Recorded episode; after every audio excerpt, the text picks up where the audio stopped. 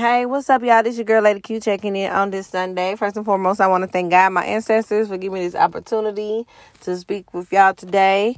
Today, we're going to talk about letting all the negative energy out of your life, all the people that's negative, all the things that's negative.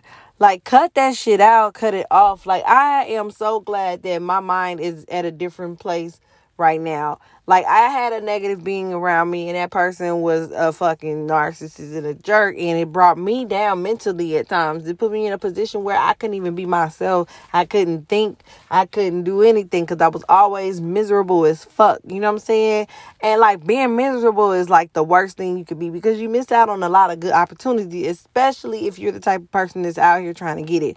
And me being in that state of mind put me in a place where I I just felt like I just couldn't do anything anymore. You know what I'm saying? I lost my self drive. I lost my self inspiration. I lost my everything. You know what I'm saying? Dealing with a motherfucking being that was not for me or, you know, wasn't, you know, my peace with like y'all say. Um, this goes for anything. This goes for friendships, families, uh, relationships, dogs, cats, all that shit. Because energy travels. I don't give a fuck what type of energy it is. If the energy is a bad source of energy, then that needs to not travel towards me.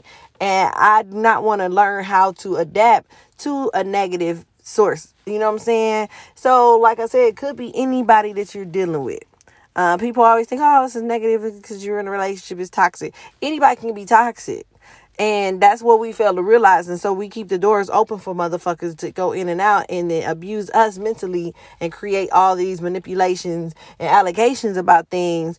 And now you are trying to figure out why you do this, why you feel like this about yourself, and when it's the other person trying to manipulate you. you know what I'm saying? We leave that door open. We need to close those doors because those doors don't need to be open. Like, cut all that shit out if you can. Let go mentally first. Once you let go mentally with a motherfucker that's that's on some negative bullshit, I'm telling you, everything that's supposed to happen will happen no matter how it happened. If the, if you're meant to not be in that person's life, you know what I'm saying, it will happen. You know what I'm saying? Sometimes it might not happen the way we want it, but we know it is on time when it does happen because it's bound to happen. Let the shit go. You know what I'm saying? And we all had problems or have issues where we can't let certain shit go. Whether if you're mad about some shit that happened or whether some, some something that somebody did, we all had that had had that mind where we can let shit go. And I'm telling you, learn learn to let shit go and being alone and cutting out all the bullshit is so fucking beautiful, y'all. I swear to you. I swear by it, okay? It is like the best thing in the world to have your peace and you ain't necessarily got to have another motherfucker have bring you peace. Having peace within yourself, bringing yourself to peace is the, uh, the shit, okay? It is the shit.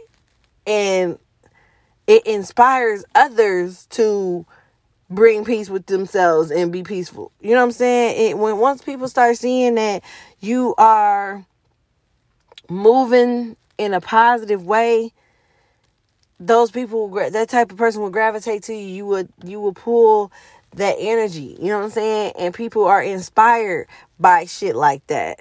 So keep all that negative shit out your life. Close the motherfucking door okay? Close the door. But anyway this is your girl lady q. I am checking out. All i can say is walk slow but never walk back. I'm out. Peace